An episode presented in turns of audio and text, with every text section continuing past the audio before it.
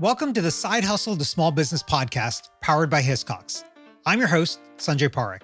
Throughout my career, I've had side hustles, some of which have turned into real businesses. But first and foremost, I'm a serial technology entrepreneur. In the creator space, we hear plenty of advice on how to hustle harder and why you can sleep when you're dead.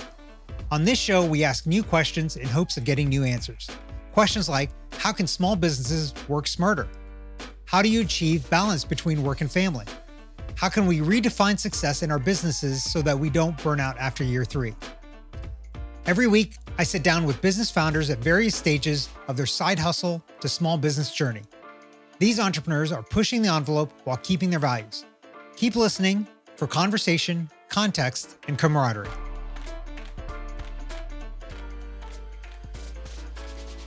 Since twenty twelve, Doctor Karen Jacobson has served as the C E O of Aligned Leadership Academy. But before that, Doctor J accumulated a few other titles: Israeli military commander, competitive ballroom dancer, and chiropractor. Her varied experiences all contribute to how she runs her coaching business today. Here today to talk about her business, prioritizing wellness, and the power of mindset is Doctor J. Doctor Jacobson, welcome to the show. Well, thank you for having me here. So first up, I, look, you've got an incredible background. You've done a bunch of things, probably uh, more things than one person does in a lifetime, and you've been in a bunch of different industries. I'd love for you to give us a little bit about your background and, and how you got to where you were and, and how you got to where you are now. Oh, that's like a like a, a load. Um, let, let's go on, on the short version. Definitely. And, and really the the essence of what I focus on, whether it was when I had my chiropractic practice or whether with my consulting and leadership pro, uh, platform today, is about bringing out the best in people. It's all about creating high performance. So as a chiropractor, I used to use neuroscience and Uh, um, wellness, as well as human, really enhancing human potential, and working on mostly the physical side, where I got the, you know, the emotional, mental, and mindset involved. At a certain point, when I shifted away from chiropractic into business consulting, it was more about working above the neck, working with people's mindset, with people's behavior, and um, and, and really thought process, conscious and subconscious, to bring out the best in them.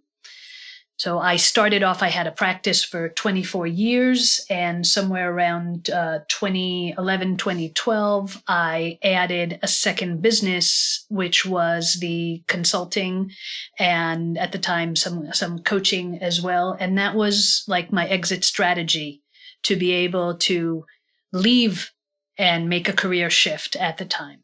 So, and, okay. So that's interesting. So you, um, so you had your own practice. So were you the founder of that chiropractic practice that you were doing? Yes. Okay. Yes. I started my first chiropractic practice in nineteen ninety-two back on the East Coast in uh, New York. And I ran that practice for about seven years. At the time, like my seventh year, I think, in practice, I was, uh, I was actually in a head-on collision. And that put me on disability for close to a year. So with that, wow. Looking at how do I turn that around and create an opportunity, I decided to relocate. And I moved from the East Coast to the Southwest. I'm currently in uh, Scottsdale, Arizona.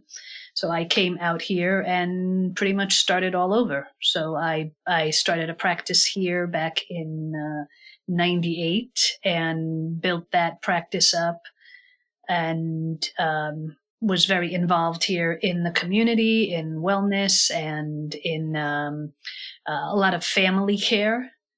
And at a certain point, like I said, around twenty twelve, and, and it was uh, it was it was actually when we the, the shift came, and that that urge came when I was involved with a local television show, which was called Healthy You, as in U for University T V. And during that time, it put me back on stage in front of people. And, you know, that that's always been one of my passions. So that's kind of around the time I created that shift. Yeah. Well, I, I'm glad to know that um, you've recovered from that accident so long ago, and, and hopefully no lingering uh, effects from it. Um, but it's, it's interesting that you use that as kind of the the transition point to to move. So you, you continued doing uh, a practice there. What point in that practice was it the realization for you of like, I, I want to do something different? Like, what caused you to take that shift? Um, because being a chiropractor, there was a lot of education behind that. And you're basically saying like, yeah, you know what? I'm going to just forego that education and that time that I spent and move on to something else. And, and, and the interesting point in it, it, you know, and that question has been asked before, Sanjay, and whether I, I left because I wanted to leave chiropractic, it wasn't about leaving chiropractic. Uh-huh. It was about where I was going. And as I mentioned, when I had, I was, um, I was involved with a television show for about a year and a half. And a lot of what we did at the time was working with people both on the physical level and on the mindset and really with other skill sets. And I've always had the passion to, to work with people's mindset and, and help them really be the, like, you know, like the Army Reserve, be the best that you can be. And it was more of a calling to, to make that shift, to get in front of audiences and, and, and have a bigger impact as opposed to some of the one-on-one impact that I might've had when I'm adjusting people, and not just on the wellness arena, but as I said, really more in, in leadership and communication, which to me, those aspects are the essence of our health and well-being. Mm-hmm. Yeah. So, um, okay, this is interesting. So you're the, the, the founder, the owner of this practice. Um, and is it, is it just you as a chiropractor in, in this practice, or, or are there other folks as well? Yeah, I had, I had a family practice. I had okay. a family practice, um, that I had in the community for, for a number of years. And when, when we actually, again, that, that television show, and that was like really another pivotal time. It was around the time of the market crash. So there were a lot of moving parts that were happening at the time. But when we did the show and I started working with individuals uh, more on Um, mindset and uh, personal development and, and really using some of the skills that I had, I ended up going and getting my N L P certification. So as an N L P coach, doing timeline therapy, doing um, hypnotherapy. And that's when I built the Zen room within my office. So previous to that, I used to have either a naturopath or a massage therapist that would rent from me. I took the room back and I, I offered more to my clientele, to my patients and, and the community. And out of that, that started growing for me. And I looked at that and I was like, you know what? This is where I want to go. Yeah. So, um, so it, it was a side hustle, but you were doing it really as a part of your main hustle of, of the business, because you kind of carved out. So how was that in terms of balancing the time between the two? Um, were you just kind of leaving it open, and as people booked, that was basically your time? And then as you saw that shift happening, that this was more interesting, it was becoming bigger, that's when you decided like, hey, let's get rid of the chiropractic part of it and go all in. So I, you know, uh, in all honesty, when it came even to chiropractic, as much as I went ahead and built a practice after the car accident, uh, you know, I've got, I've got uh, two plates, a dozen screws in my, in my arm. Honestly, physically, as much as I built the practice, and I built it to, to a very nice level, even beyond the previous practice that I had in New York, it was becoming more challenging. And when, when I started what you would call, you know, the, the side hustle, which was just started off as an additional service, I was very clear in dividing them. Uh, it had the, the business had a separate name, had separate bank accounts. It, it literally was within the same office. I had mm-hmm. two businesses, and I, I allowed it to develop organically.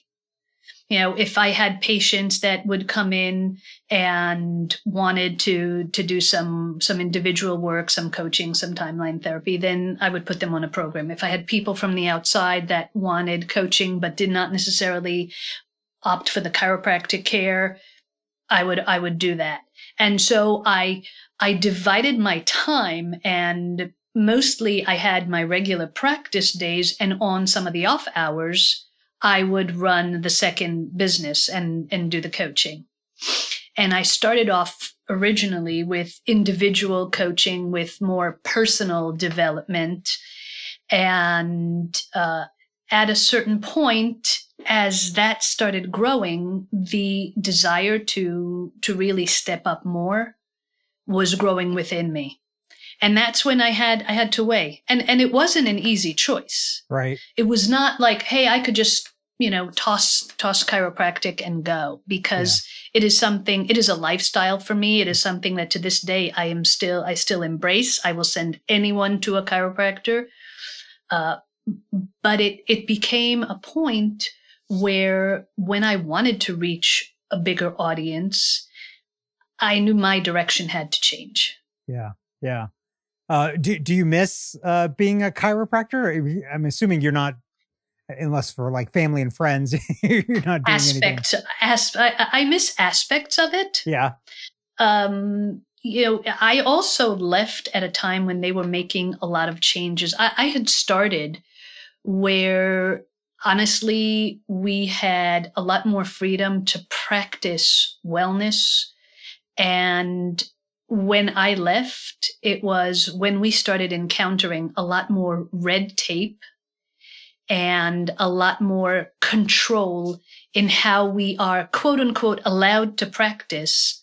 So it's interesting, like there's not a lot of people, I think, that have already a good small business like you did, and then start a side hustle and then transition into that. So I'm wondering, was this your first, like starting these practices, um, the one in New York and then the one in Arizona, was that the first time you'd done anything entrepreneurial? Um, or was there anything when you were younger, or were there examples within the family? And, and have you like seen this, or is this really kind of the first time? I mean, not the first time now, it's been three times really. Well, I started off, I at about eleven, I started my babysitting empire. Okay. So when I grew up in Israel, I had um, started off as a mother's helper. Uh-huh. Where when when my neighbor was home with her young child, she wanted to do things, so I would come and watch the kid. Right. And word got out, and even though there were other other kids um, that were around my age that were babysitter able, I had regular clients. I, by fourteen, pretty much owned the apartment building that we that we lived in. It's good uh, to be a monopolist. Had, uh, yes, yes. And I was making, you know, I was making by fourteen, I was making my own money. Uh-huh. And and you know, putting it in the bank. I remember by sixteen, we got a power account, and and I did other things as well. I also taught. Um, At some point, I I taught uh, English, because for, for the kids there, it was a second language. It was a primary language for me. So I did some right. tutoring in English, tutoring in math, uh, tutoring some, giving someone some guitar lessons. Okay. So I, I was already involved in that. And, yeah. and I've always been, I've always enjoyed being my own boss. Yeah. Yeah, you know, I think that was also when I was in the service in Israel. I was I was in the uh, Israeli Defense Force, and you know, when I look at some of the positions that I had originally, it was answering to people and working and being quote unquote like an employee, right. and that didn't work for me. Yeah, yeah, I was going to ask that well. because that that's a really tough thing for somebody that is entrepreneurial minded to be in an organization where there's really a lot of rigid rules, right? the, the military doesn't really want you doing things on your own and, and in your own way. Um, and so what was that experience like? I mean, you spent a couple of years there, uh, you know, like, how did you get through that? It, I imagine it, for me, it would be very tough. I had, I had several different positions that, that I held, um, and I was in different units. One of the units I was involved with was, I was in, I was in military intelligence. And being part of military intelligence, I had the opportunity to work on some projects. So I worked as, um, I actually worked as a secretary of a, of a project, or the kind of like the executive assistant, would you say, of a project that worked on releasing P O Ws from a camp up in Lebanon. And it was with civilians. So I had a group of civilians, and mm. there was one guy in charge, and I was, I was his right-hand person. And, and so I had a lot of, uh, there was a variety within what I was doing. You know, when I was transferred from there to another unit, and at the unit, they gave me the opportunity to be the commander's secretary, I said no, because that involved making coffee and typing letters. And those are things that I wouldn't do.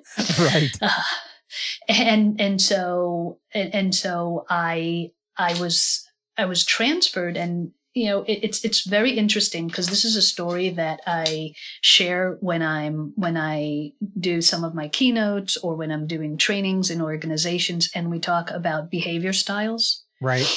And the wisdom of understanding and being aware of personal skill sets and what happens when you're in a position that's not matching to your skill sets. Yeah. Yeah. So, so one of the jobs that I had in the military, which is one of those, I was put in a room with no windows, in front of a computer, and no people, just me and the computer. And I had to take, I, I, I had piles of intel, uh-huh. and I had to take that intel and transcribe them onto these sheets that had little green boxes. Now, for those that are older, they'll know what they're used for. Those were sent once you had to write on them and put each letter in the proper box and making sure that it's done properly. Those were sent over underground to the massive computers, to the girls that were doing the punching, the, the keyhole punching. Right. To type things onto the server. Yeah. And then when I had that same article, I would have to see if they typed it properly and compare it to the computer. Wow. Needless to say that I I pretty much almost lost my mind in that position, and I ended up I ended up getting getting transferred. Yeah. Yeah. I ended um, up getting transferred from there, and ultimately I ended up getting transferred from from that unit. Yeah. And then I got to the final location that I was at, and I had the uh, master sergeant, female, was in charge of the admin department, and I was under her responsibility. And she said, look, I have a couple of, I have some options for you. You could do door number one, which is working for the commander. He's got some needs. You could do door number two, which is working here with me in the admin department. Or you could choose door number three. Door number three, there is a desk in the next room over, next to the unit bursar. And we need a someone who can handle social needs of the unit, female needs of the unit, and educational needs of the unit. Technically, it would be three separate non-commissioned officers, but we only have room for one. Which door would you like to choose? Yeah. I chose door number three. Yeah, yeah. Because door number three allowed me to be around people, allowed me to serve, and allowed me to have variety. Yeah, yeah. I think that's, uh, you know, for a lot of times for entrepreneurs, that's that's key, and that's the reason why we do kind of some of the things that we do. Support for this podcast comes from Hiscox, committed to helping small businesses protect their dreams since nineteen oh one. Quotes and information on customized insurance for specific risks are available at hiscox dot com. Hiscox, the business insurance experts. So let, let's change gears a little bit and talk about, um, you know, something you just touched on about, uh, you know, losing your mind. Uh, you know, it, it's hard being an entrepreneur, and it's a lot of stress uh, because you're really the one that everything relies on, you know, if you're by yourself or if you have a team, whatever, you know, it all comes down to you. How do you think about and manage stress of owning your own business? And, and even especially going back a little bit, about starting this side hustle within the business that you already had. How did you manage the stress of all of that? Systems, organization, discipline, and structure. Okay. So let's let's back that up with discipline. One of the things that uh, you know, you'll hear lots of lots of entrepreneurs talking about is mastering your day. And I've had personal rituals that I've been practicing for decades. It would start, and it doesn't matter, by the way, whether I'm home, whether I change the time that I start my day, whether it's a weekend, I still have that same ritual. I just kind of adjust it to what's necessary. Yeah. And, and so I'll wake up and I'll do my meditation. I'll, I'll do some type of reading, something inspirational to feed my mind and feed my soul. And then I'll work out. And I start my day with a workout, I, you know, in order to build energy in within my body. And then once I do that, you know, very often, depending whether I'm working out at home, then I'll actually put something educational on in the background to, again, while I'm creating that energy to feed my mind. Right. And if I'm, if I'm working out, if I'm walking outdoors, I might listen to a podcast. I might listen to a program. And, um, and then after that, I start getting ready for the day. Yeah. So, so really making sure that I take ownership of my own skills and center myself before I start my day. And the aspect of centering is so essential because it's very easy to get overwhelmed. Yeah. Yeah. You know, I have, I have a calendar that is multicolored, set up to the different things that I'm doing, and everything is planned. It doesn't mean that there's not room for flexibility if something comes up, but there has to be a structure. Yeah. There has to be some type of organization. Knowing who the team is around me that can support me. You know, I've got a bookkeeper, I've got a fi- I've got an attorney, I've got an accountant, I've got, I've got mentors, I've got, you know, friends to lean on, I've got people to brainstorm with. For an entrepreneur, it can be a very lonely journey. Yep. You have to build that support group around you. Yeah. And create balance. You know, one of my biggest mistakes and, and one of the reasons why I had made major shifts moving from having my chiropractic practice to changing the way I operate my life in this platform is that I will say, admittedly, I just, as the, I, I, I lived the hustle. I pretty much didn't have anything else for, for many times. I was so engaged in my work twenty-four seven. That other things fell by the wayside. Okay. When I added, and, and some of the shift happened when I added the ballroom dancing, that I was also very engaged in that as part of my outlet. You have to have some type of an outlet to be able to reduce the stress. Yeah. Yeah.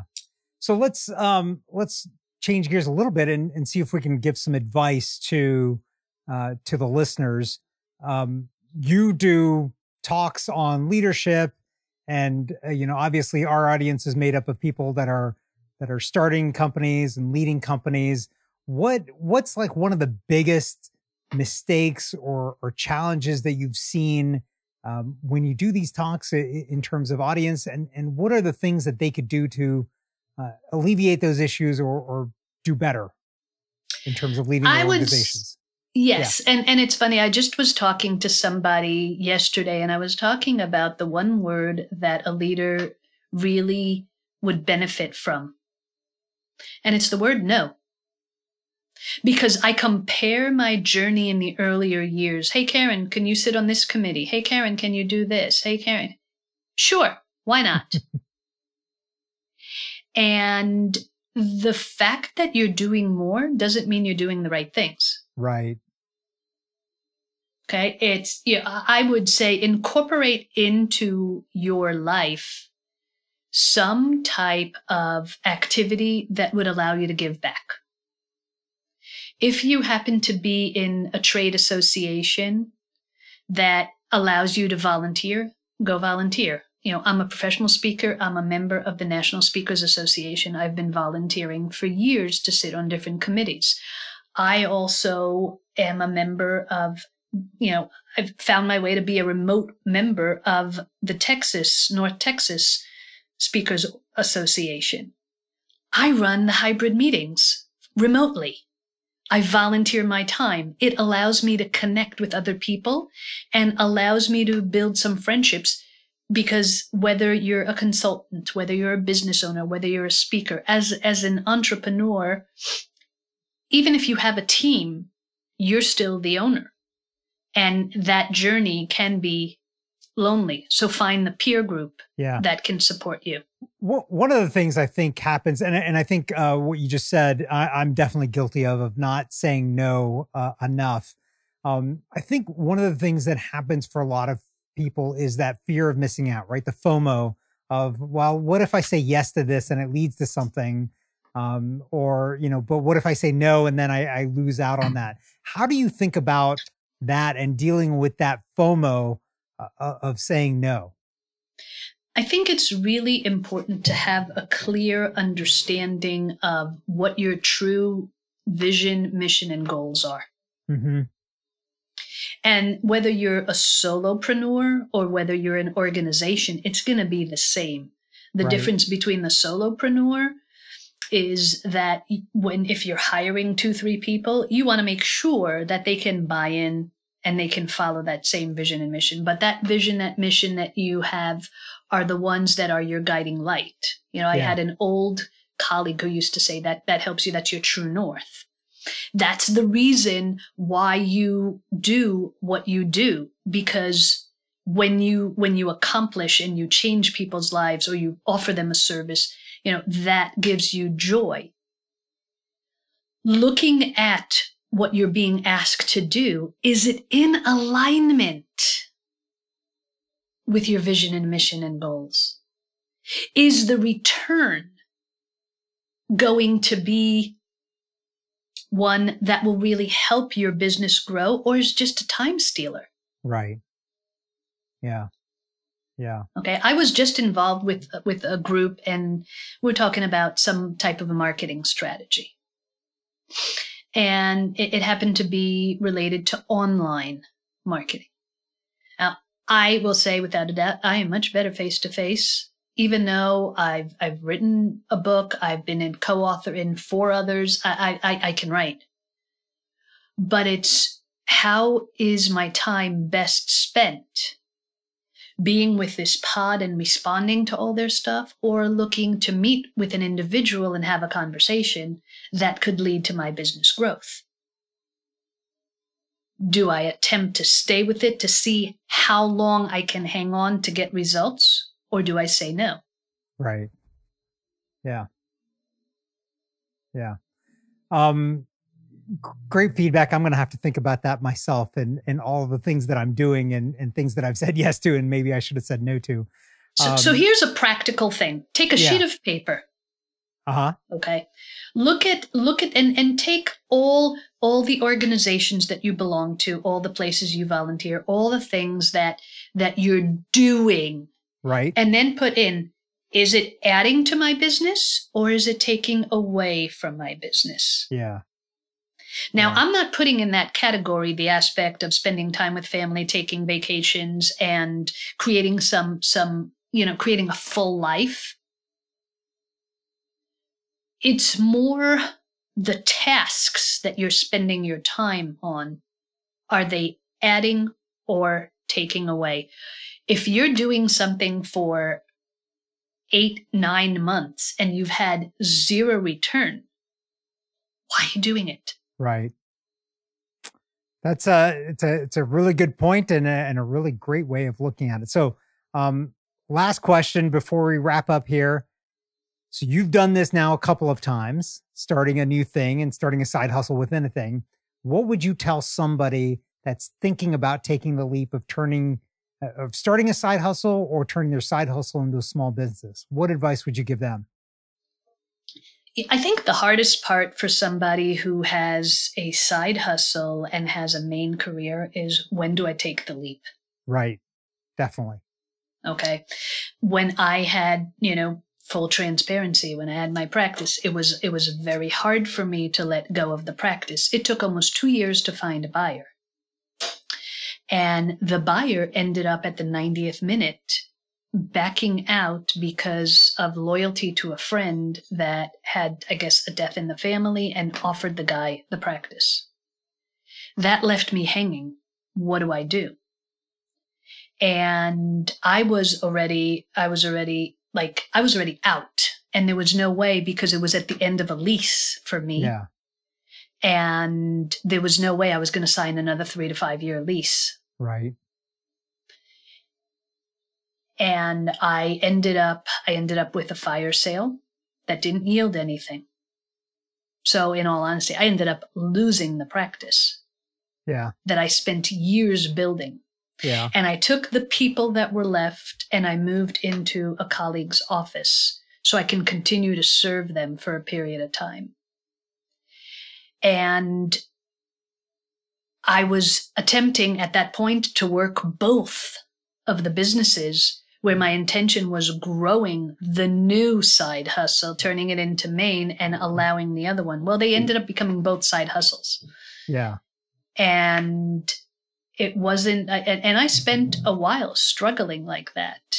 Yeah. And at the end of, of about a year and a half, I was sitting in, in the parking lot, and I just, like, a light bulb went on, and I, I just heard the voice, "Karen, you're done." It was about taking that leap of faith. Yeah. And, and I'm not saying, you know, everyone's going to know when their leap of faith has to be, but there's going to be a time when you're going to have to make that decision. And I will say that if you are, if you have a side hustle that you're looking to step into and make it your main career, waiting until your current business is going to get better probably won't happen. You know, it, it, it's kind of the, the, whatever plan you have may not be the plan that God has. It might go in a very different direction. And, and I've had that experience more than once. If you have a career and you're moving from corporate and you have a side hustle, then just make sure that maybe you, you do some advanced planning and know that you have maybe six months of expenses before you jump and make that leap. Yeah. But when you are in that side hustle full-time, mind, body, and spirit, that's when it's going to grow. Yep, exactly. Okay, uh, Doctor J, this has been fantastic. Where can our listeners find and connect with you? I am online everywhere, although we did say everywhere but TikTok. That's that. Haven't done that. Um, if you go online, whether it's my website, whether it's uh, Facebook or Twitter or LinkedIn, it's all under Doctor Karen Jacobson with a J A C O B S O N. There you go. Thanks a lot for being on the show today. Thank you. Thank you for listening to this week's episode of the Side Hustle to Small Business podcast, powered by Hiscox. To learn more about how Hiscox can help protect your small business through intelligent insurance solutions, visit hiscox dot com. That's H I S C O X dot com. And if you have a story you want to hear on this podcast, please visit hiscox.com slash share your story. I'm your host, Sanjay Parikh. You can find me on Twitter at, at Sanjay, that's S A N J A Y, or on my website at sanjay parikh dot com.